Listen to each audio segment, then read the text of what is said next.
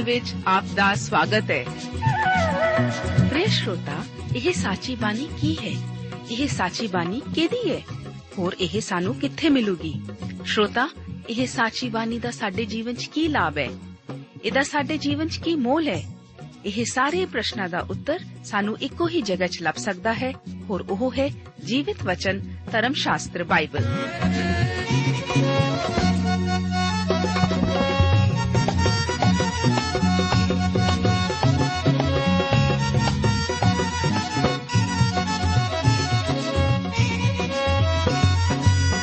ਧਰਮ ਸ਼ਾਸਤਰ ਬਾਈਬਲ। ਉਹੀ ਜੀਵਿਤ ਵਚਨ ਦਾ ਅਸੀਂ ਇਸ ਕਾਰਜਕ੍ਰਮ ਵਿੱਚ ਅਧਿਐਨ ਕਰਾਂਗੇ।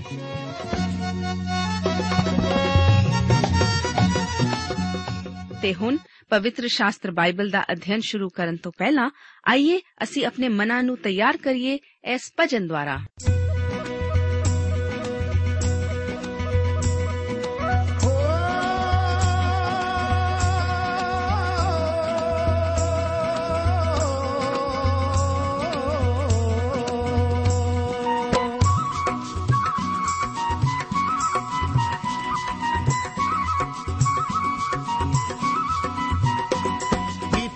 ਬੰਦਗੀ ਫਜ਼ੂਲ ਤੇਰੀ ਬੰਦਿਆ ਕੀਤੀ ਬੰਦਗੀ ਫਜ਼ੂਲ ਤੇਰੀ ਬੰਦਿਆ ਇਹ ਭਾਵੇਂ ਲੱਖ ਵਾਰ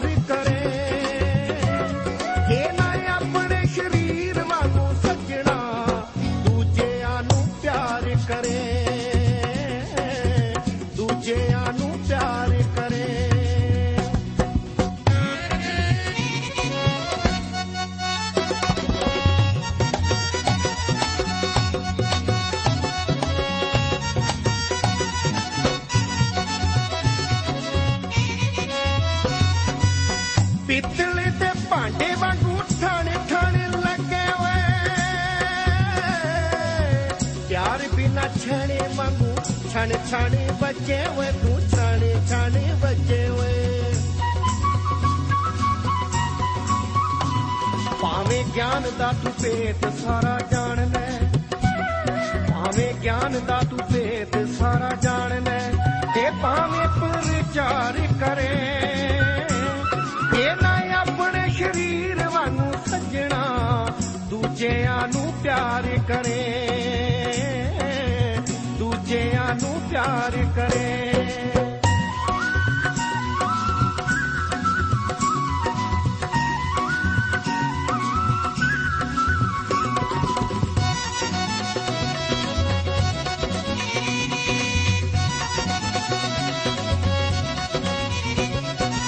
ਨੇਚਾ ਨਾਲ ਭਾਵੇਂ ਤੂੰ ਪਹਾੜਾਂ ਨੂੰ ਹਟਾਵੇਂ ਓਏ।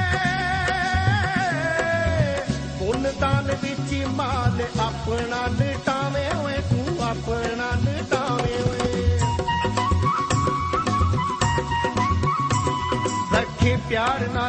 ਵੀ ਤਾਂ ਕੋਈ ਲਾਭ ਨਹੀਂ।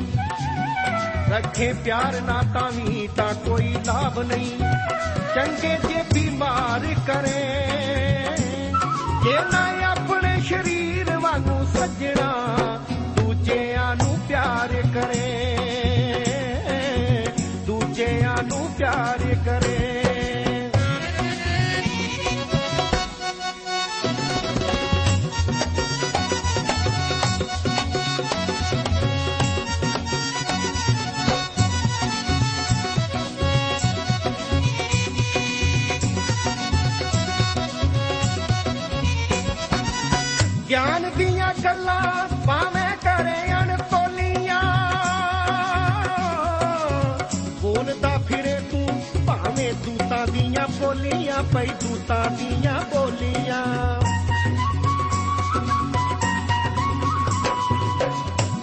ਪਿਆਰ ਸਾਰੀਆਂ ਗੱਲਾਂ ਤੋਂ ਹੀ ਮਹਾਨ ਹੈ।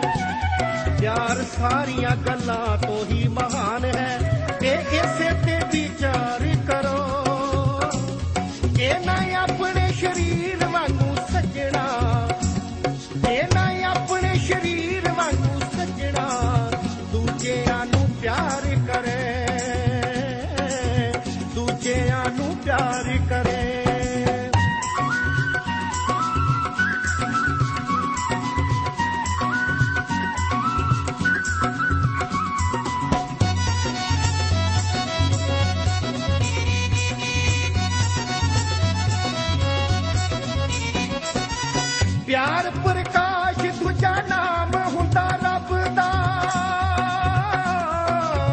ਗਿਲ ਖੁਸ਼ੀਪੁਰ ਵਾਲਾ, ਤਾਈਓ ਫਿਰੇ ਲੱਭਦਾ ਪਾਈ ਤਾਈਓ ਫਿਰੇ ਲੱਭਦਾ। ਕਰੋ ਵੈਰੀਆਂ ਤੇ ਸੱਜਣਾ ਨੂੰ ਪਿਆਰ ਜੀ। ਕਰੋ ਵੈਰੀਆਂ ਤੇ ਸੱਜਣਾ ਨੂੰ ਪਿਆਰ ਜੀ। ਤੇ ਯਿਸੂ ਦਾ ਦੀਦਾਰ ਕਰੋ। ਜੇ ਮੈਂ ਆਪਣੇ ਸਰੀਰ ਵਾਂਗੂ ਸੱਜਣਾ, ਦੂਜਿਆਂ ਨੂੰ ਪਿਆਰ ਕਰੇ। ਪਿਆਰ ਕਰੇ। ਕੀਤੀ ਬੰਦਗੀ ਫਜ਼ੂਲ, ਤੇਰੀ ਬੰਦਿਆ ਤੂੰ ਚਾਹੇ ਲੱਖ ਵਾਰ ਕਰੇ।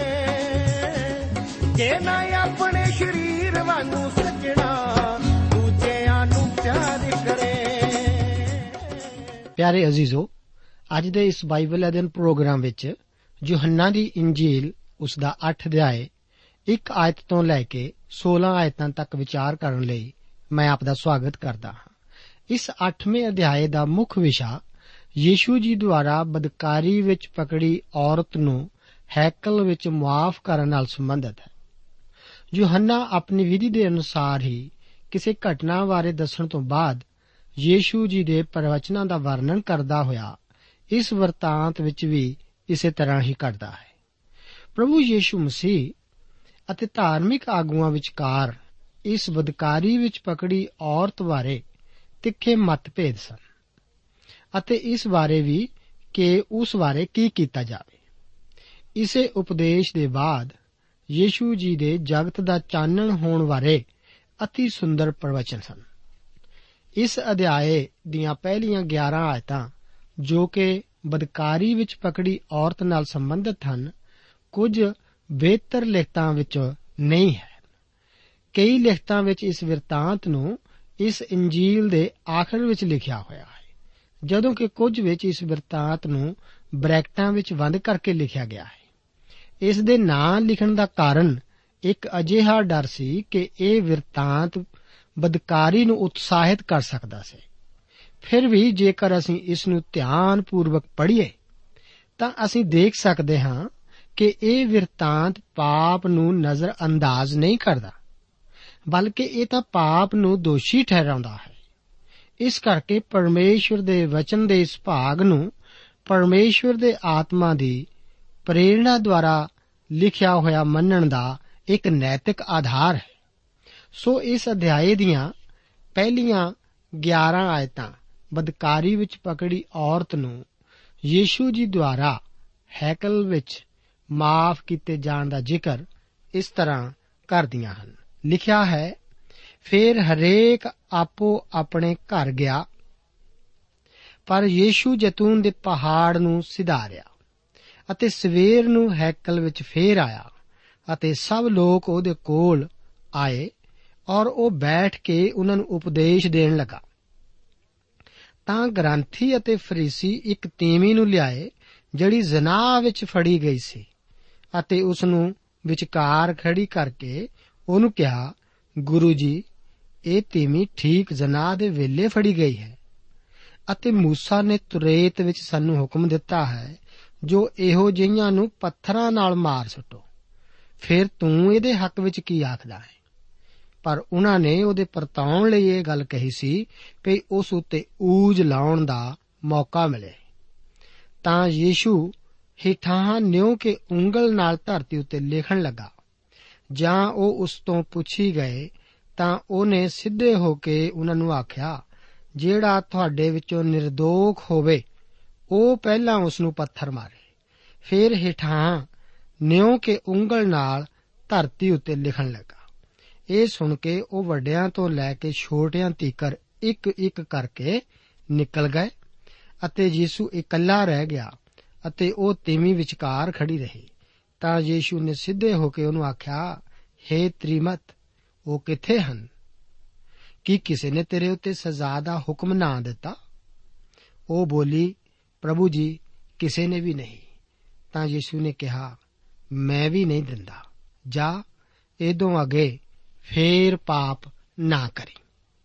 ਆਪ ਇਸ ਨੂੰ ਯਾਦ ਕਰੋ ਕਿ ਇਸ ਤੋਂ ਪਹਿਲੀ ਰਾਤ ਨੂੰ ਯਹੂਦੀਆਂ ਦੇ ਧਾਰਮਿਕ ਨੇਤਾਵਾਂ ਦੀ ਇੱਕ ਸਭਾ ਹੋ ਚੁੱਕੀ ਸੀ। ਅਤੇ ਇਸ ਬਾਰੇ ਕਿ ਯੀਸ਼ੂ ਜੀ ਮਸੀਹਾ ਹਨ ਕਿ ਨਹੀਂ, ਇਸ ਬਾਰੇ ਉਹਨਾਂ ਵਿੱਚ ਆਪਸੀ ਮਤਭੇਦ ਸਨ। ਨਿਕੋਦਿਮਸ ਨੇ ਯੀਸ਼ੂ ਜੀ ਦਾ ਪੱਖ ਲਿਆ ਸੀ। ਇਸ ਤੋਂ ਬਾਅਦ ਹਰ ਇੱਕ ਆਪਣੇ ਆਪਣੇ ਘਰ ਨੂੰ ਚਲੇ ਗਿਆ ਸੀ ਅਤੇ ਕਿਸੇ ਨੇ ਵੀ ਯੀਸ਼ੂ ਜੀ ਨੂੰ ਆਪਣੇ ਘਰ ਆਉਣ ਲਈ ਨਹੀਂ ਸੀ ਬੁਲਾਇਆ। ਦੂਸਰੇ ਦਿਨ ਸਵੇਰੇ ਸਵਖਤੇ ਯੀਸ਼ੂ ਜੀ ਵਾਪਸ ਯਰੂਸ਼ਲਮ ਵਿੱਚ ਆ ਕੇ ਦੁਬਾਰਾ ਫਿਰ ਹੈਕਲ ਵਿੱਚ ਗਏ ਸਨ ਅਤੇ ਉਪਦੇਸ਼ ਦੇਣ ਨੂੰ ਬੈਠੇ। ਇਹਨਾਂ ਧਾਰਮਿਕ ਆਗੂਆਂ ਦੇ ਇਸ ਬਹਿਸ਼ੀ ਰਵਈਏ ਨਾਲੋਂ ਹੋਰ ਜ਼ਿਆਦਾ ਬਦਤਮੀਜ਼ੀ ਕੀ ਹੋ ਸਕਦੀ ਹੈ? ਜਦੋਂ ਸਾਡੇ ਪ੍ਰਭੂ ਜੀ ਹੈਕਲ ਵਿੱਚ ਬੈਠੇ ਹੋਏ ਲੋਕਾਂ ਨੂੰ ਸਿੱਖਿਆ ਦੇ ਰਹੇ ਹਨ, ਤਾਂ ਬਾਹਰ ਹੁੱਲੜ ਮਚਾਇਆ ਜਾ ਰਿਹਾ ਹੈ। ਇਸੇ ਦੌਰਾਨ ਇਹ ਧਾਰਮਿਕ ਆਗੂ ਇਸ ਔਰਤ ਨੂੰ ਜ਼ਬਰਦਸਤੀ ਖਿੱਚ ਕੇ ਬੇਇੱਜ਼ਤ ਕਰਦੇ ਹੋਏ ਅਤੇ ਵਾਲ ਖਿਲਾਰੇ ਹੋਏ ਲਿਆਉਂਦੇ ਹਨ। ਭੀੜ ਵਿਚਲੇ ਲੋਕ ਸੁਭਾਵਿਕ ਤੌਰ ਤੇ ਹੀ ਮੁੜ ਕੇ ਦੇਖਣਗੇ ਹੀ ਕਿ ਸੰਸਾਰ ਵਿੱਚ ਕੀ ਵਾਪਰ ਰਿਹਾ ਸੀ। ਇੱਕ ਧਾਰਮਿਕ ਨੇਤਾ ਉਸ ਔਰਤ ਨੂੰ ਠੀਕ ਉਹਨਾਂ ਲੋਕਾਂ ਦੇ ਵਿਚਕਾਰ ਲਿਆਉਂਦੇ ਹਨ, ਜਿਨ੍ਹਾਂ ਨੂੰ ਯੀਸ਼ੂ ਜੀ ਉਪਦੇਸ਼ ਦੇ ਰਹੇ ਸਨ। ਉਹ ਇਸ ਔਰਤ ਨੂੰ ਜ਼ਮੀਨ ਉੱਤੇ ਪਟਕ ਦਿੰਦੇ ਹਨ ਅਤੇ ਉਸ ਬਦਤਮੀਜ਼ ਦੋਸ਼ ਲਾਉਂਦੇ ਹਨ। ਕਿ ਇਹ ਔਰਤ ਠੀਕ ਜ਼ਨਾ ਦੇ ਵੇਲੇ ਫੜੀ ਗਈ ਹੈ। ਉਹ ਦੋਸ਼ੀ ਹੈ। ਇਸ ਵਿੱਚ ਕੋਈ ਸ਼ੱਕ ਨਹੀਂ ਹੈ। ਅਤੇ ਜੋ ਕੁਝ ਉਸਨੇ ਕੀਤਾ, ਉਹ ਪਾਪ ਹੀ ਸੀ। ਪ੍ਰਭੂ ਯੀਸ਼ੂ ਜੀ ਨੇ ਵੀ ਇਸ ਨੂੰ ਪਾਪ ਹੀ ਕਿਹਾ ਸੀ, ਕਿਉਂਕਿ ਆਖਰ ਵਿੱਚ ਯੀਸ਼ੂ ਜੀ ਨੇ ਉਸ ਔਰਤ ਨੂੰ ਕਿਹਾ ਸੀ ਕਿ ਜਾ, ਇਹਦੋਂ ਅੱਗੇ ਫੇਰ ਪਾਪ ਨਾ ਕਰੇ। ਇਹ ਲੋਕ ਸ਼ਰਾ ਨੂੰ ਪੂਰੀ ਤਰ੍ਹਾਂ ਜਾਣਦੇ ਸਨ। ਸ਼ਰਾ ਦੇ ਵਿੱਚ ਲਿਖਿਆ ਹੈ ਕਿ ਉਹ ਮਨੁੱਖ ਜੋ ਕਿਸੇ ਹੋਰ ਮਨੁੱਖ ਦੀ ਵੋਟੀ ਨਾਲ ਜਾਰੀ ਕਰੇ, ਤਾਂ ਜਿਸ ਨੇ ਆਪਣੇ ਗਵਾਂਢੀ ਦੀ ਵੋਟੀ ਨਾਲ ਜਾਰੀ ਕੀਤੀ, ਯਾਰ ਅਤੇ ਯਾਰ ਨਹੀਂ, ਜ਼ਰੂਰ ਵੱਡੇ ਜਾਣ। ਇਹ ਵਚਨ ਲੇਵੀਆਂ ਦੀ ਪੋਥੀ ਉਸ ਦਾ 20 ਅਧਿਆਏ ਅਤੇ ਉਸ ਦੀ 10 ਆਇਤ ਦੇ ਹਨ। ਪਰ ਉਹ ਜ਼ਨਾ ਕਰਨ ਵਾਲਾ ਮਨੁੱਖ ਕਿੱਥੇ ਸੀ? ਉਹ ਮਨੁੱਖ ਨੂੰ ਪੇਸ਼ ਨਾ ਕਰਨਾ ਹੀ ਇਸ ਦਾ ਸਬੂਤ ਸੀ ਕਿ ਅਸਲ ਵਿੱਚ ਇਹ ਵਿਅਕਤੀ ਸ਼ਰਾ ਨੂੰ ਲਾਗੂ ਕਰਨਾ ਨਹੀਂ ਸੀ ਚਾਹੁੰਦੇ। ਉਹਨਾਂ ਦਾ ਉਦੇਸ਼ ਕੁਝ ਹੋਰ ਹੀ ਸੀ।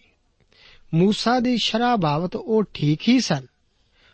ਉਹ ਇਸ ਨੂੰ ਨਹੀਂ ਸੀ ਗਿਰਾ ਰਹੇ। ਉਸ ਔਰਤ ਨੂੰ ਪੱਥਰਾਂ ਨਾਲ ਮਾਰਿਆ ਹੀ ਜਾਣਾ ਸੀ। ਉਹ ਤਾਂ ਯੀਸ਼ੂ ਜੀ ਨੂੰ ਦੁਬਦਾ ਵਿੱਚ ਪਾ ਰਹੇ ਸਨ। ਕਿ ਉਹ ਮੂਸਾ ਦੀ ਵਿਰੋਧਤਾ ਕਰੇਗਾ? ਕਿ ਉਹ ਕੁਝ ਹੋਰ ਹੀ ਆਖੇਗਾ? ਜਾਂ ਫਿਰ ਇਸ ਦੀ ਵਿਆਖਿਆ ਕੁਝ ਹੋਰ ਹੀ ਕਰੇਗਾ? ਉਹਨਾਂ ਧਾਰਮਿਕ ਆਗੂਆਂ ਨੇ ਤਾਂ ਇਹ ਸਭ ਯੀਸ਼ੂ ਜੀ ਨੂੰ ਆਪਣੀ ਜਾਲ ਸਾਜੀ ਵਿੱਚ ਫਸਾਉਣ ਲਈ ਹੀ ਕੀਤਾ ਸੀ, ਤਾਂ ਕਿ ਉਹ ਯੀਸ਼ੂ ਜੀ ਉੱਤੇ ਕੋਈ ਦੋਸ਼ ਲਾਉਣ। ਉਹ ਅਸਲ ਵਿੱਚ ਔਰਤ ਨੂੰ ਪੱਥਰਾਂ ਨਾਲ ਨਹੀਂ ਸੀ ਮਾਰਨਾ ਚਾਹੁੰਦੇ। ਉਹ ਤਾਂ ਯੀਸ਼ੂ ਜੀ ਨੂੰ ਪੱਥਰ ਮਾਰਨੇ ਚਾਹੁੰਦੇ ਸਨ। ਪਰ ਯੀਸ਼ੂ ਜੀ ਨੂੰ ਇਸ ਬਾਰੇ ਪਤਾ ਸੀ, ਕਿਉਂਕਿ ਉਹਨੂੰ ਲੋੜ ਨਹੀਂ ਸੀ ਕਿ ਮਨੁੱਖ ਦੇ ਵਿਖੇ ਕੋਈ ਸਾਖੀ ਦੇਵੇ। ਕਿਉਂਕਿ ਉਹ ਆਪੇ ਜਾਣਦਾ ਸੀ ਕਿ ਮਨੁੱਖ ਦੇ ਅੰਦਰ ਕੀ ਹੈ। ਇਹ ਦ੍ਰਿਸ਼ ਬੜਾ ਰੋਚਕ ਹੈ। ਦੋਸ਼ੀ ਔਰਤ ਨੂੰ ਉਸ ਦੇ ਅੱਗੇ ਧੱਕਾ ਦੇ ਕੇ ਸੁੱਟਿਆ ਹੋਇਆ ਹੈ। ਭੀੜ ਵਿੱਚ ਉਸ ਔਰਤ ਦੀ ਨਿਰਾਸ਼ਾ ਪ੍ਰਤੀ ਕੋਈ ਆਦਰ ਨਹੀਂ ਹੈ। ਨਾ ਹੀ ਉਸ ਦੀਆਂ ਭਾਵਨਾਵਾਂ ਦੇ ਪ੍ਰਤੀ ਅਤੇ ਲੋਕਾਂ ਦਾ ਆਪ ਦੀਆਂ ਗਰਦਨਾਂ ਨੂੰ ਉਸ ਵੱਲ ਤੱਕਣ ਲਈ ਉੱਚਾ ਕਰ ਰਹੇ ਹਨ। ਤਾਂ ਕਿ ਉਸ ਦੀ ਨਿਰਾਸ਼ਾ ਅਤੇ ਬੇਇੱਜ਼ਤੀ ਵੱਲ ਕੁਝ ਜੋੜ ਸਕਣ। ਹੁਣ ਯੀਸ਼ੂ ਜੀ ਹੇਠਾਂ ਝੁੱਕ ਕੇ ਧਰਤੀ ਉੱਤੇ ਕੁਝ ਲਿਖਦੇ ਹਨ। ਸਿੱਟੇ ਵਜੋਂ ਉਹ ਇਸ ਦਾਅਵੇ ਨੂੰ ਖਾਰਜ ਕਰ ਦਿੰਦੇ ਹਨ। ਉਹ ਉਸ ਔਰਤ ਉੱਤੇ ਦੋਸ਼ ਲਗਾਉਣ ਵਾਲਿਆਂ ਵਿੱਚ ਸ਼ਾਮਲ ਨਹੀਂ ਹੁੰਦੇ। ਉਹਨਾਂ ਨੂੰ ਉਸ ਔਰਤ ਦੀ ਨਿਰਾਸ਼ਾ ਵਿੱਚ ਵਾਧਾ ਕਰਨ ਲਈ ਉਸ ਵੱਲ ਟਿਕ-ਟਿਕੀ ਲਗਾ ਕੇ ਨਹੀਂ ਤੱਕਿਆ ਉਹਨਾਂ ਨੇ ਹੇਠਾਂ ਝੁੱਕ ਕੇ ਲਿਖਿਆ ਜਿਵੇਂ ਕਿ ਉਸ ਉੱਤੇ ਦੋਸ਼ ਲਾਉਣ ਵਾਲਿਆਂ ਨੂੰ ਯੀਸ਼ੂ ਜੀ ਨੇ ਸੁਣਿਆ ਹੀ ਨਹੀਂ ਸੀ। ਇਹੋ ਹੀ ਇੱਕ ਇਹੋ ਜਿਹਾ ਬਿਰਤਾਂਤ ਹੈ ਜਿੱਥੇ ਕਿ ਅਸੀਂ ਯੀਸ਼ੂ ਮਸੀਹ ਜੀ ਨੂੰ ਕੁਝ ਲਿਖਦੇ ਹੋਏ ਦੇਖਦੇ ਹਾਂ। ਸਿਰਫ ਉਹੀ ਇੱਕ ਇਹੋ ਜਿਹਾ ਮਨੁੱਖ ਹਨ ਜੋ ਕਿ ਜ਼ਿੰਦਾ ਰਿਹਾ ਹੋਵੇ ਅਤੇ ਜਿਸ ਬਾਰੇ ਸਭ ਤੋਂ ਵੱਧ ਪੁਸਤਕਾਂ ਲਿਖੀਆਂ ਗਈਆਂ ਹਨ।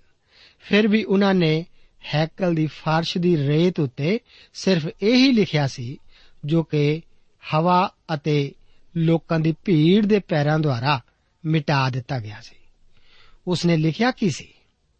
ਅਸੀਂ ਬਿਲਕੁਲ ਨਹੀਂ ਜਾਣਦੇ, ਪਰ ਮੈਂ ਇੱਕ ਤਜਵੀਜ਼ ਦੇ ਸਕਦਾ ਹਾਂ। ਜਦੋਂ ਅਸੀਂ ਨਵੀਆਂ ਕੋਲ ਵਾਪਸ ਆਈਏ, ਤਾਂ ਸਾਨੂੰ ਇਸ ਬਾਰੇ ਕੁਝ ਮਿਲਦਾ ਹੈ, ਜੋ ਕਿ ਕਾਫੀ ਰੋਚਕ ਹੈ। ਜਰਮੀਆ ਨਵੀ 17 ਅਧਿਆਏ ਅਤੇ ਉਸ ਦੀ 13 ਆਇਤ ਦੇ ਵਚਨ ਹਨ ਕਿ हे ਯਹੋਵਾ ਇਸਰਾਇਲ ਦੀ ਆਸਾ ਤੇਰੇ ਸਾਰੇ ਤਿਆਗਣ ਵਾਲੇ ਲੱਜਵਾਨ ਹੋਣਗੇ। ਉਹ ਤੇਰੇ ਫਿਰਤੂ ਧਰਤੀ ਵਿੱਚ ਲਿਖੇ ਜਾਣਗੇ। ਕਿਉਂ ਜੋ ਉਹਨਾਂ ਨੇ ਯਹੋਵਾ ਨੂੰ ਤਿਆਗ ਦਿੱਤਾ, ਜਿਹੜਾ ਜੀਉਂਦੇ ਪਾਣੀ ਦਾ ਸੋਤਾ ਹੈ। ਪ੍ਰਭੂ ਨੂੰ ਕਿਸ ਨੇ ਤਿਆਗਿਆ ਸੀ? ਇਸ ਔਰਤ ਨੇ? ਜੀ ਹਾਂ, ਉਸਨੇ ਇਹ ਜ਼ਰੂਰ ਕੀਤਾ ਸੀ। ਕਿ ਨਾ ਧਾਰਮਿਕ ਆਗੂਆਂ ਨੇ? ਜੀ ਹਾਂ, ਜ਼ਰੂਰ। ਉਹਨਾਂ ਦੇ ਨਾਂ ਧਰਤੀ ਉੱਤੇ ਲਿਖੇ ਜਾਣਗੇ। ਮੇਰਾ ਵਿਚਾਰ ਹੈ ਕਿ ਯੀਸ਼ੂ ਜੀ ਨੇ ਇਹੀ ਲਿਖਿਆ ਸੀ। ਉਹਨਾਂ ਦੇ ਨਾਵਾਂ ਨੂੰ ਉਹਨਾਂ ਨੇ ਭੂਤਕਾਲ ਦੇ ਪਾਪਾਂ ਨਾਲ ਜੋੜਿਆ ਸੀ। ਸ਼ਾਇਦ ਯੀਸ਼ੂ ਜੀ ਨੇ ਇਸ ਫਰੀਸੀ ਦਾ ਨਾਂ ਅਤੇ ਇਸ ਔਰਤ ਦਾ ਨਾਂ ਇਕੱਠੇ ਲਿਖੇ ਸਨ। ਹੋ ਸਕਦਾ ਹੈ ਕਿ ਗ੍ਰੰਥੀ ਦਾ ਨਾਂ ਵੀ ਇਹਨਾਂ ਦੇ ਨਾਲ ਹੀ ਹੋਵੇ। ਜਦੋਂ ਇਹਨਾਂ ਨੇ ਅੱਡੀਆਂ ਚੁੱਕ ਕੇ ਆਪਣੇ ਨਾਂ ਉਸ ਔਰਤ ਦੇ ਨਾਲ ਰੇਤ ਉੱਤੇ ਲਿਖੇ ਹੋਏ ਪੜੇ ਹੋਣ ਤਾਂ ਉਹ ਝੱਟ ਉੱਥੋਂ ਦੌੜ ਗਏ ਹੋਣਗੇ। ਇਸੇ ਤਰ੍ਹਾਂ ਹੋਰ ਗ੍ਰੰਥੀ ਵੀ ਇਸੇ ਤਰ੍ਹਾਂ ਦੇ ਕੰਮਾਂ ਵਿੱਚ ਡਿੱਗ ਜਾਣ ਕਾਰਨ ਇਸ ਡਰ ਦੇ ਮਾਰੇ ਉੱਥੋਂ ਭੱਜੇ ਹੋਣਗੇ, ਕਿਉਂਕਿ ਉਹ ਨਹੀਂ ਸੀ ਦੇਖਣਾ ਚਾਹੁੰਦੇ ਕਿ ਉਹਨਾਂ ਦਾ ਨਾਂ ਇਸ ਔਰਤ ਦੇ ਨਾਂ ਦੇ ਨਾਲ ਲਿਖਿਆ ਹੋਇਆ ਲੋਕ ਦੇਖਣ। ਜ਼ਬੂਰ 90 ਅਤੇ ਉਸ ਦੀ 8 ਆਇਤ ਦੇ ਵਚਨ ਹਨ ਕਿ ਤੈਂ ਸਾਡੀਆਂ ਬਦੀਆਂ ਨੂੰ ਆਪਣੇ ਅੱਗੇ ਅਤੇ ਸਾਡੇ ਲੁਕੇ ਹੋਏ ਪਾਪਾਂ ਨੂੰ ਆਪਣੇ ਚਿਹਰੇ ਦੇ ਚਾਨਣ ਵਿੱਚ ਰੱਖਿਆ ਹੈ। ਇਸ ਧਰਤੀ ਉੱਤੇ ਲੁਕਿਆ ਹੋਇਆ ਪਾਪ ਸਵਰਗ ਵਿੱਚ ਖੁੱਲਮ ਖੁੱਲਾ ਅਪਮਾਨ ਹੈ। ਅੱਗੇ ਯੀਸ਼ੂ ਜੀ ਇੱਕ ਨਿਆਂ ਕਰਤਾ ਹੋਣ ਲਈ ਜੋ ਯੋਗਤਾਵਾਂ ਲੋੜੀਂਦੀਆਂ ਹਨ, ਉਹ ਸਾਡੇ ਸਭ ਲਈ ਸੁਣਨ ਦੇ ਯੋਗ ਹਨ। ਅਸੀਂ ਤਾਂ ਦੂਸਰਿਆਂ ਲਈ ਨਿਆਂ ਕਰਤਾ ਠਹਿਰਾ ਸਕਦੇ ਹਾਂ। ਜੇਕਰ ਸਾਡੇ ਵਿੱਚ ਇਸ ਵਾਸਤੇ ਲੋੜੀਂਦੀਆਂ ਯੋਗਤਾਵਾਂ ਹੋਣ, ਇਹ ਯੋਗਤਾ ਪਾਪ ਰਹਿਤ ਹੋਣਾ ਹੈ। ਮੇਰੇ ਦੋਸਤ, ਮੈਂ ਆਪ ਬਾਰੇ ਤਾਂ ਨਹੀਂ ਜਾਣਦਾ, ਪਰ ਮੈਂ ਆਪਣੇ ਬਾਰੇ ਆਪ ਨੂੰ ਦੱਸ ਦੇਵਾਂ ਕਿ ਮੈਂ ਇਸ ਆਧਾਰ ਤੇ ਕਿਸੇ ਨੂੰ ਵੀ ਪੱਥਰ ਮਾਰਨ ਵਾਲਿਆਂ ਤੋਂ ਬਾਹਰ ਹੀ ਹਾਂ। ਇਸੇ ਤਰ੍ਹਾਂ ਉਸ ਔਰਤ ਉੱਤੇ ਵੀ ਪੱਥਰ ਮਾਰਨ ਨੂੰ ਕੋਈ ਨਹੀਂ ਸੀ ਰਹਿ ਗਿਆ, ਜੋ ਕਿ ਅਜਿਹਾ ਕਰ ਸਕਦਾ ਹੁੰਦਾ। ਉੱਥੇ ਸਿਰਫ ਇੱਕ ਹੀ ਮਨੁੱਖ ਉਸ ਔਰਤ ਕੋਲ ਰਹਿ ਗਿਆ ਸੀ, ਸਿਰਫ ਯੀਸ਼ੂ ਹੀ ਸੀ, ਜੋ ਕਿ ਉਸ ਔਰਤ ਉੱਤੇ ਪੱਥਰ ਸੁੱਟ ਸਕਦਾ ਸੀ। ਬਾਕੀ ਸਾਰੇ ਉਥੋਂ ਟੇੜ ਦੇ ਕੇ ਚਲੇ ਗਏ ਸਨ। ਕਿਹੋ ਜਿਹੇ ਪਖੰਡੀ ਸਨ ਇਹ? ਔਰਤ ਪਾਪ ਕਾਰਨ ਦੋਸ਼ੀ ਸੀ। ਮੂਸਾ ਦੀ ਸ਼ਰ੍ਹਾ ਦੇ ਅਨੁਸਾਰ ਇੱਕ ਬਦਕਾਰ ਔਰਤ ਨੂੰ ਮਾਰਿਆ ਜਾਣਾ ਚਾਹੀਦਾ ਸੀ। ਕੀ ਯੀਸ਼ੂ ਜੀ ਇੱਥੇ ਮੂਸਾ ਦੀ ਵਿਵਸਥਾ ਦੇ ਵਿਰੁੱਧ ਨਹੀਂ? ਨਹੀਂ। ਉਹ ਤਾਂ ਉਸ ਔਰਤ ਅਤੇ ਉਸ ਦੇ ਪਾਪ ਵਿਚਕਾਰ ਆਪਣੀ ਸਲੀਬ ਨੂੰ ਖੜੀ ਕਰ ਰਹੇ ਹਨ। ਇਹ ਉਸ ਕੁਆਰੀ ਦਾ ਪੁੱਤਰ ਜੋ ਕਿ ਆਪਣੀ ਸਾਰੀ ਉਮਰ ਦੇ ਦੌਰਾਨ ਸ਼ੱਕ ਦੇ ਦੁਆਰਾ ਘਿਰਿਆ ਰਿਹਾ ਸੀ, ਹੁਣ ਉਹ ਸਲੀਬ ਉਤੇ ਪਾਪ ਦੀ ਕੀਮਤ ਨੂੰ ਅਦਾ ਕਰਨ ਲਈ ਅਤੇ ਇਸ ਔਰਤ ਦੇ ਪਾਪਾਂ ਲਈ ਮਰਨ ਜਾ ਰਿਹਾ ਹੈ। ਉਹ ਇਸ ਔਰਤ ਅਤੇ ਸਮੂਹਿਕ ਸੰਸਾਰ ਨੂੰ ਦੋਸ਼ੀ ਠਹਿਰਾਉਣ ਨਹੀਂ, ਬਲਕਿ ਇਸ ਦਾ ਮੁਕਤੀਦਾਤਾ ਬਣਨ ਆਇਆ ਸੀ। ਕਈ ਲੋਕ ਆਪਣੇ ਆਪ ਨੂੰ ਇਸ ਕਰਕੇ ਗਵਾਚੇ ਹੋਏ ਸੋਚਦੇ ਹਨ, ਕਿਉਂਕਿ ਉਹਨਾਂ ਨੇ ਕੋਈ ਖਾਸ ਪਾਪ ਕੀਤਾ ਹੁੰਦਾ ਹੈ ਮੇਰੇ ਕੋਲ ਆਪ ਲਈ ਖੁਸ਼ਖਬਰੀ ਹੈ ਕੋਈ ਵੀ ਇਸ ਕਰਕੇ ਨਹੀਂ ਗਵਾਚਿਆ ਹੋਇਆ ਕਿਉਂਕਿ ਉਹ ਇੱਕ ਕਾਤਲ ਝੂਠਾ ਚੋਰ ਬਦਕਾਰ ਜਾਂ ਝੂਠੀ ਗਵਾਹੀ ਦੇਣ ਵਾਲਾ ਜਾਂ ਫਿਰ ਉਸਨੇ ਕੋਈ ਹੋਰ ਪਾਪ ਕੀਤਾ ਹੈ ਪਰ ਇੱਕ ਮਨੁੱਖ ਇਹ ਕੰਮ ਇਸ ਕਰਕੇ ਕਰਦਾ ਹੈ ਕਿਉਂਕਿ ਉਹ ਗਵਾਚਾ ਹੋਇਆ ਹੈ ਅਤੇ ਯੀਸ਼ੂ ਮਸੀਹ ਉੱਤੇ ਵਿਸ਼ਵਾਸ ਨਹੀਂ ਕਰਦਾ ਯੀਸ਼ੂ ਮਸੀਹ ਪਾਪ ਮਾਫ ਕਰਦਾ ਹੈ ਉਹ ਮੁਕਤੀ ਦਾਤਾ ਹੈ। ਉਹ ਸਾਰੇ ਸੰਸਾਰ ਦੇ ਪਾਪਾਂ ਲਈ ਮਰਿਆ ਸੀ। ਜੋ ਵੀ ਵਿਅਕਤੀ ਪ੍ਰਭੂ ਯੀਸ਼ੂ ਮਸੀਹ ਕੋਲ ਆਉਂਦਾ ਹੈ, ਉਹ ਮਾਫ ਕੀਤਾ ਜਾਂਦਾ ਹੈ। ਅੱਗੇ 12 ਤੋਂ ਲੈ ਕੇ 16 ਆਇਤਾਂ ਦੇ ਵਚਨ ਇਸ ਪ੍ਰਕਾਰ ਹਨ। ਲਿਖਿਆ ਹੈ, ਉਪਰੰਤ ਯੀਸ਼ੂ ਨੇ ਫਿਰ ਉਹਨਾਂ ਨੂੰ ਆਖਿਆ ਕਿ ਜਗਤ ਦਾ ਚਾਨਣ ਮੈਂ ਹਾਂ। ਜਿਹੜਾ ਮੇਰੇ ਪਿੱਛੇ ਤੁਰਦਾ ਹੈ, ਹਨੇਰੇ ਵਿੱਚ ਕਦੇ ਨਾ ਚੱਲੇਗਾ। ਸਗੋਂ ਉਹਦੇ ਕੋਲ ਜੀਉਣ ਦਾ ਚਾਨਣ ਹੋਵੇਗਾ। ਇਸ ਲਈ ਫਰੀਸੀਆਂ ਨੇ ਉਹਨੂੰ ਕਿਹਾ ਤੂੰ ਆਪਣੇ ਉੱਤੇ ਆਪੇ ਸਾਖੀ ਦਿੰਦਾ ਹੈ। ਤੇਰੀ ਸਾਖੀ ਸੱਚੀ ਨਹੀਂ। ਯੀਸ਼ੂ ਨੇ ਉਹਨਾਂ ਨੂੰ ਉੱਤਰ ਦਿੱਤਾ, ਭਾਵੇਂ ਮੈਂ ਆਪਣੇ ਉੱਤੇ ਆਪੇ ਸਾਖੀ ਦਿੰਦਾ ਹਾਂ, ਤਾਂ ਵੀ ਮੇਰੀ ਸਾਖੀ ਸੱਚੀ ਹੈ। ਕਿਉਂ ਜੋ ਮੈਂ ਜਾਣਦਾ ਹਾਂ ਕਿ ਮੈਂ ਕਿੱਥੋਂ ਆਇਆ ਹਾਂ ਅਤੇ ਕਿੱਧਰ ਨੂੰ ਜਾਂਦਾ ਹਾਂ, ਪਰ ਤੁਸੀਂ ਨਹੀਂ ਜਾਣਦੇ ਭਈ ਮੈਂ ਕਿੱਧਰੋਂ ਆਉਂਦਾ ਅਤੇ ਕਿੱਧਰ ਨੂੰ ਜਾਂਦਾ ਹਾਂ। ਤੁਸੀਂ ਸਰੀਰ ਦੇ ਅਨੁਸਾਰ ਨਿਆਂ ਕਰਦੇ ਹੋ। ਮੈਂ ਕਿਸ ਦਾ ਨਿਆਂ ਨਹੀਂ ਕਰਦਾ। ਪਰ ਜੇ ਮੈਂ ਨਿਆਂ ਕਰਾਂ ਤਾਂ ਵੀ ਮੇਰਾ ਨਿਆਂ ਸੱਚਾ ਹੈ। ਕਿਉਂ ਜੋ ਮੈਂ ਇਕੱਲਾ ਨਹੀਂ ਹਾਂ, ਪਰ ਮੈਂ ਅਤੇ ਮੇਰਾ ਘੱਲਣ ਵਾਲਾ। ਅਸੀਂ ਦੇਖਦੇ ਹਾਂ ਕਿ ਵਚਨ ਦੇ ਇਸ ਹਿੱਸੇ ਵਿੱਚ ਯੀਸ਼ੂ ਮਸੀਹ ਜੀ ਦੇ ਜਗਤ ਦਾ ਚਾਨਣ ਹੋਣ ਬਾਰੇ ਦੱਸਿਆ ਗਿਆ ਹੈ। ਯੀਸ਼ੂ ਜੀ ਅਕਸਰ ਇਸੇ ਤਰ੍ਹਾਂ ਕਿਸੇ ਘਟਨਾ ਜਾਂ ਅਦਭੁਤ ਕੰਮ ਤੋਂ ਬਾਅਦ ਉਸ ਵਿਸ਼ੇ ਬਾਰੇ ਉਪਦੇਸ਼ ਦਿੰਦੇ ਹਨ। ਯੀਸ਼ੂ ਜੀ ਅਕਸਰ ਆਖਦੇ ਹਨ ਕਿ ਮੈਂ ਹਾਂ। ਪੁਰਾਣਾ ਨੇਮ ਆਪਣੇ ਵਿੱਚ ਜੋ ਹੋਵਾ ਪਰਮੇਸ਼ਰ ਦੀ ਆਖਦਾ ਹੈ ਕਿ ਮੈਂ ਹਾਂ ਜੋ ਮੈਂ ਹਾਂ। ਸੱਚਮੁੱਚ ਸਾਨੂੰ ਪਰਮੇਸ਼ਰ ਬਾਰੇ ਬਹੁਤ ਥੋੜਾ ਦੱਸਿਆ ਗਿਆ ਹੈ। ਅਸੀਂ ਜਾਣਦੇ ਹਾਂ ਕਿ ਉਸ ਦੀ ਹੋਂਦ ਆਪਣੇ ਖੁਦ ਵਿੱਚ ਹੀ ਹੈ ਅਤੇ ਉਹ ਸਰਵ ਗਿਆਨੀ ਅਤੇ ਸਰਵ ਸ਼ਕਤੀਮਾਨ ਹੈ। ਪ੍ਰਭੂ ਯੀਸ਼ੂ ਮਸੀਹ ਇਸ ਜਗਤ ਵਿੱਚ ਸਿਰਫ ਮਨੁੱਖ ਦੇ ਛੁਟਕਾਰੇ ਲਈ ਹੀ ਨਹੀਂ, ਬਲਕਿ ਉਹ ਪਰਮੇਸ਼ਵਰ ਨੂੰ ਮਨੁੱਖ ਉਤੇ ਪ੍ਰਕਾਸ਼ਿਤ ਕਰਨ ਵਾਸਤੇ ਵੀ ਆਏ ਸਨ। ਯੀਸ਼ੂ ਜੀ ਆਮ ਵਰਤੋਂ ਦੀਆਂ ਚੀਜ਼ਾਂ ਦੁਆਰਾ ਆਪਣੇ ਆਪ ਨੂੰ ਦਰਸਾ ਕੇ ਸਾਡੀ ਸਮਝ ਵਿੱਚ ਵਾਧਾ ਕਰਦੇ ਹਨ, ਜਿਵੇਂ ਕਿ ਰੋਟੀ, ਚਾਨਣ ਅਤੇ ਪਾਣੀ ਦੁਆਰਾ। ਉਹ ਅਸੁਭਾਵਿਕ ਲਈ ਸੁਧਾਰਨ, ਆਤਮਿਕ ਲਈ ਸਰੀਰਕ ਅਤੇ ਸਦਾ ਕਾਲ ਲਈ ਅਸਥਾਈ, ਅਸੀਮਤ ਲਈ ਸੀਮਤ, ਸਵਰਗੀ ਲਈ ਜ਼ਮੀਨੀ ਦੁਆਰਾ ਜ਼ਿਕਰ ਕਰਦਾ ਹੈ। ਜਦੋਂ ਯੀਸ਼ੂ ਜੀ ਆਖਦੇ ਹਨ ਕਿ ਉਹ ਖੁਦ ਰੋਟੀ ਹਨ, ਉਹ ਪਾਣੀ ਹਨ ਜਾਂ ਉਹ ਜੀਵਨ ਹਨ, ਤਾਂ ਉਹ ਇਸ ਦੁਆਰਾ ਸਾਨੂੰ ਪਰਮੇਸ਼ਰ ਦਾ ਪ੍ਰਕਾਸ਼ ਹੀ ਦਿੰਦੇ ਹਨ। ਇਸੇ ਤਰ੍ਹਾਂ ਅਸੀਂ ਸਮਝਦੇ ਹਾਂ ਕਿ ਪਰਮੇਸ਼ਰ ਇੱਕ ਸਿਰਫ ਆਪਣੇ ਆਪ ਦੀ ਹੋਂਦ ਖੁਦ ਵਿੱਚ ਰੱਖਣ ਵਾਲਾ ਹੀ ਨਹੀਂ, ਬਲਕਿ ਉਹ ਸਾਡੀ ਹਰ ਜ਼ਰੂਰਤ ਨੂੰ ਵੀ ਪੂਰਾ ਕਰਦਾ ਹੈ। ਯੀਸ਼ੂ ਜੀ ਨੇ ਕਿਹਾ ਕਿ ਜੀਵਨ ਦੀ ਰੋਟੀ ਮੈਂ ਹਾਂ। ਮੈਂ ਜਗਤ ਦਾ ਚਾਨਣ ਹਾਂ। ਮੈਂ ਬੂਹਾ ਹਾਂ। ਅੱਛਾ ਅਯਾਲੀ ਮੈਂ ਹਾਂ। ਕਿਆਮਤ ਅਤੇ ਜੀਵਨ ਮੈਂ ਹਾਂ। ਰਾਹ, ਸਚਾਈ ਅਤੇ ਜੀਵਨ ਮੈਂ ਹਾਂ। ਅੰਗੂਰ ਦੀ ਵੇਲ ਮੈਂ ਹਾਂ ਅਤੇ ਤੁਸੀਂ ਟਾਹਣੀਆਂ ਹੋ। ਇੱਥੇ ਯੀਸ਼ੂ ਜੀ ਆਖ ਰਹੇ ਹਨ ਕਿ ਜਗਤ ਦਾ ਚਾਨਣ ਮੈਂ ਹਾਂ। ਹੁਣੇ-ਹੁਣੇ ਉਸਨੇ ਫਰੀਸੀਆਂ ਅਤੇ ਗ੍ਰੰਥੀਆਂ ਦੇ ਪਾਪ ਨੂੰ ਜ਼ਾਹਰ ਕੀਤਾ, ਜੋ ਕਿ ਜ਼ਨਾਹਕਾਰੀ ਦੀ ਦੋਸ਼ੀ ਔਰਤ ਨੂੰ ਲਿਆਏ ਸਨ, ਕਿਉਂਕਿ ਉਹ ਵੀ ਠੀਕ ਉਸੇ ਔਰਤ ਦੀ ਤਰ੍ਹਾਂ ਦੋਸ਼ੀ ਸਨ, ਇਸ ਕਰਕੇ ਉਹ ਉੱਥੋਂ ਭੱਜ ਗਏ ਸਨ। ਜਦੋਂ ਕੋਈ ਬੱਤੀ ਜਗਾਉਂਦਾ ਹੈ ਤਾਂ ਚੂਹੇ, ਖਟਮਲ ਅਤੇ ਚਮਚੜਕਾਂ ਦੂਰ ਛਿਪਣ ਵਾਸਤੇ ਭੱਜਦੀਆਂ ਹਨ। ਚਾਨਣ ਪਾਪ ਨੂੰ ਉਜਾਗਰ ਕਰਦਾ ਹੈ। ਇਸੇ ਕਰਕੇ ਗ੍ਰੰਥੀਆਂ ਅਤੇ ਫਰੀਸੀਆਂ ਨੂੰ ਉੱਥੋਂ ਭੱਜਣਾ ਪਿਆ ਸੀ। ਮੈਂ ਜਗਤ ਦਾ ਚਾਨਣ ਹਾਂ। ਇਹ ਯੀਸ਼ੂ ਜੀ ਦਾ ਹੁਣ ਤੱਕ ਯੋਹੰਨਾ ਦੀ ਅੰਜੀਲ ਵਿੱਚ ਕੀਤਾ ਇੱਕ ਸਰਵ ਉੱਚ ਦਾਵਾ ਹੈ। ਪਰਮੇਸ਼ਵਰ ਦਾ ਇੱਕ ਪਰਿਭਾਸ਼ਾ ਇਹ ਹੈ ਕਿ ਉਹ ਚਾਨਣ ਹੈ। ਉਹ ਆਪਣੀ ਪਵਿੱਤਰਤਾ ਆਪਣੇ ਨਿਆਂ ਵਿੱਚ ਪੂਰਨ ਹੈ। ਕੀ ਚਾਨਣ ਹਨੇਰੇ ਦੀ ਅਣਹੋਂਦ ਹੈ? ਕੀ ਹਨੇਰਾ ਚਾਨਣ ਦੀ ਅਣਹੋਂਦ ਹੈ? ਅਸੀਂ ਕਹਿੰਦੇ ਹਾਂ ਕਿ ਕਮਰਾ ਚਾਨਣ ਨਾਲ ਭਰਿਆ ਹੋਇਆ ਹੈ। ਇਸ ਤੋਂ ਸਾਡਾ ਕੀ ਭਾਵ ਹੈ? ਕੀ ਚਾਨਣ ਦਾ ਭਾਰ ਵੀ ਹੈ? ਸਾਨੂੰ ਚਾਨਣ ਬਾਰੇ ਜ਼ਿਆਦਾ ਸਮਝ ਨਹੀਂ ਹੈ। ਯੀਸ਼ੂ ਮਸੀਹ ਜੀ ਜਗਤ ਦਾ ਚਾਨਣ ਹਨ। ਜਿਸ ਤਰ੍ਹਾਂ ਸੂਰਜ ਸੰਸਾਰ ਦਾ ਭੌਤਿਕ ਚਾਨਣ ਹੈ, ਯੀਸ਼ੂ ਜੀ ਆਤਮਿਕ ਚਾਨਣ ਹਨ। ਜਿਸ ਤਰ੍ਹਾਂ ਇੱਕ ਛੋਟੇ ਤੋਂ ਛੋਟੇ ਬੱਚੇ ਨੂੰ ਚਾਨਣ ਦੇ ਕੋਲ ਆਉਣ ਨੂੰ ਕਾਫੀ ਹੱਦ ਤੱਕ ਮਹਿਸੂਸ ਕਰਨਾ ਪੈਂਦਾ ਹੈ। ਇਸੇ ਤਰ੍ਹਾਂ ਅੱਜ ਕੋਈ ਵੀ ਪਾਪੀ ਭਾਵੇਂ ਉਹ ਕਿੰਨਾ ਵੀ ਮੂਰਖ ਕਿਉਂ ਨਾ ਹੋਵੇ, ਉਹ ਪ੍ਰਭੂ ਯੀਸ਼ੂ ਮਸੀਹ ਜੀ ਦੀ ਹਜ਼ੂਰੀ ਵਿੱਚ ਆ ਸਕਦਾ ਹੈ। ਕਈ ਲੋਕ ਮਸੀਹ ਦੇ ਜਗਤ ਦਾ ਚਾਨਣ ਹੋਣ ਤੋਂ ਇਨਕਾਰ ਕਰਦੇ ਹਨ। ਉਹ ਘੱਟ ਚਾਨਣ ਵਿੱਚ ਚੱਲ ਰਹੇ ਹਨ। ਜਿਸ ਤਰ੍ਹਾਂ ਚੰਦ ਦਾ ਕੋਈ ਆਪਣਾ ਚਾਨਣ ਨਹੀਂ, ਪਰ ਇਹ ਤਾਂ ਸੂਰਜ ਦੇ ਪ੍ਰਕਾਸ਼ ਦੀ ਪਰਛਾਈ ਹੀ ਭੇਜਦਾ ਹੈ। ਇਸੇ ਤਰ੍ਹਾਂ ਜਿਸ ਸਭਿਅਤਾ ਵਿੱਚ ਅਸੀਂ ਅੱਜ ਰਹਿ ਰਹੇ ਹਾਂ, ਉਸ ਵਿੱਚ ਸਭ ਕੁਝ ਮਸੀਹ ਦੀ ਹੀ ਦੇਣ ਹੈ। ਇਹ ਸਭ ਹਸਪਤਾਲ, ਧਰਮ ਅਰਥ ਸੇਵਾਵਾਂ, ਅਨਾਥ ਆਸ਼ਰਮ, ਗਰੀਬਾਂ ਦੀ ਦੇਖਭਾਲ ਅਤੇ ਮਜ਼ਦੂਰਾਂ ਦੇ ਹੱਕਾਂ ਦੀ ਰੱਖਿਆ ਇਸੇ ਕਰਕੇ ਹੈ ਕਿਉਂਕਿ ਯੀਸ਼ੂ ਜੀ ਇਸ ਧਰਤੀ ਉੱਤੇ ਆਏ ਸਨ। ਇਨ੍ਹਾਂ ਖੇਤਰਾਂ ਵਿਚਲੀਆਂ ਸਾਰੀਆਂ ਸਮੱਸਿਆਵਾਂ ਸਾਡੇ ਉਸ ਚਾਨਣ ਤੋਂ ਬਹੁਤ ਦੂਰ ਚਲੇ ਜਾਣ ਕਰਕੇ ਹੀ ਹਨ। ਸੰਸਾਰ ਸਿਰਫ ਚੰ드ਰਮਾ ਦੇ ਚਾਨਣ ਵਿੱਚ ਹੀ ਚੱਲ ਰਿਹਾ ਹੈ।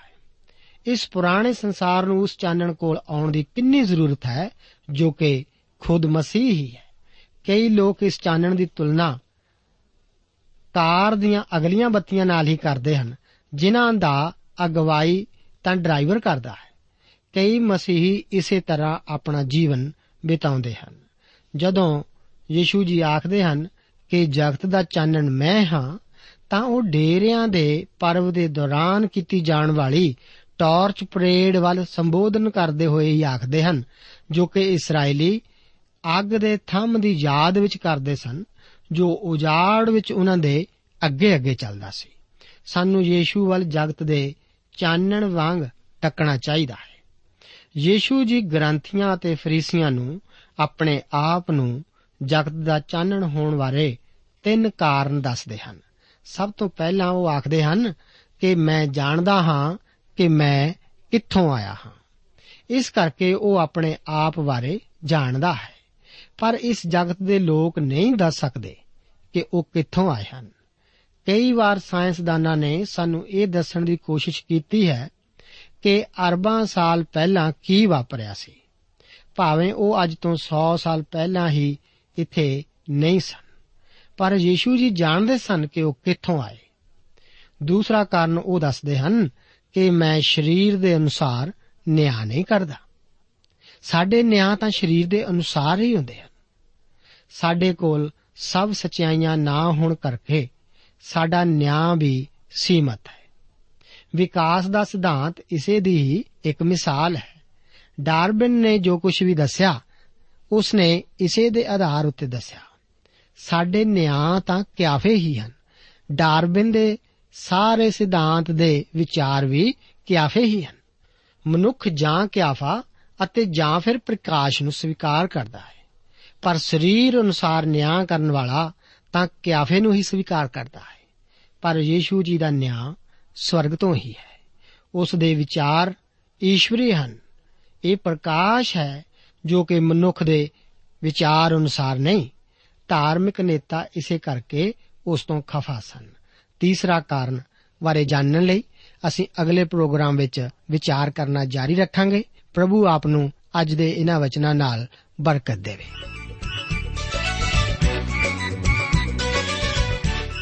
ਦੋਸਤੋ, ਸਾਨੂੰ ਉਮੀਦ ਹੈ ਕਿ ਇਹ ਕਾਰਜਕ੍ਰਮ ਤੁਹਾਨੂੰ ਪਸੰਦ ਆਇਆ ਹੋਵੇਗਾ ਤੇ ਇਹ ਕਾਰਜਕ੍ਰਮ ਸੁਣ ਕੇ ਤੁਹਾਨੂੰ ਬਰਕਤਾਂ ਮਿਲੀਆਂ ਹੋਣਗੀਆਂ। ਜੇ ਤੁਸੀਂ ਇਹ ਕਾਰਜਕ੍ਰਮ ਦੇ ਬਾਰੇ ਕੁਝ ਪੁੱਛਣਾ ਚਾਹੁੰਦੇ ਹੋ, ਤੇ ਸਾਨੂੰ ਇਸ ਪਤੇ ਤੇ ਲਿਖੋ। Programme Sachi Bani post box number 1715 sector 36 Chandigarh 160036 ਪਤਾ ਇੱਕ ਵਾਰ ਫੇਰ ਸੁਣ ਲਓ। Programme Sachi Bani post box number 1715 sector 36 Chandigarh 160036 ਸਾਡਾ ਈਮੇਲ ਪਤਾ ਹੈ punjabi.ttb@twr.in ਪਤਾ ਇੱਕ ਵਾਰ ਫੇਰ ਸੁਣ ਲਓ punjabi.ttb@twr.in ਹੁਣ ਸਾਡੇ ਪ੍ਰੋਗਰਾਮ ਦਾ ਸਮੇਂ ਸਮਾਪਤ ਹੁੰਦਾ ਹੈ ਉਮੀਦ ਹੈ ਅਗਲੇ ਪ੍ਰੋਗਰਾਮ ਵਿੱਚ ਤੁਹਾਡੇ ਨਾਲ ਫੇਰ ਪੇਂਟ ਹੋਏਗੀ ਰੱਬ ਤੁਹਾਨੂੰ ਬਰਕਤ ਦੇ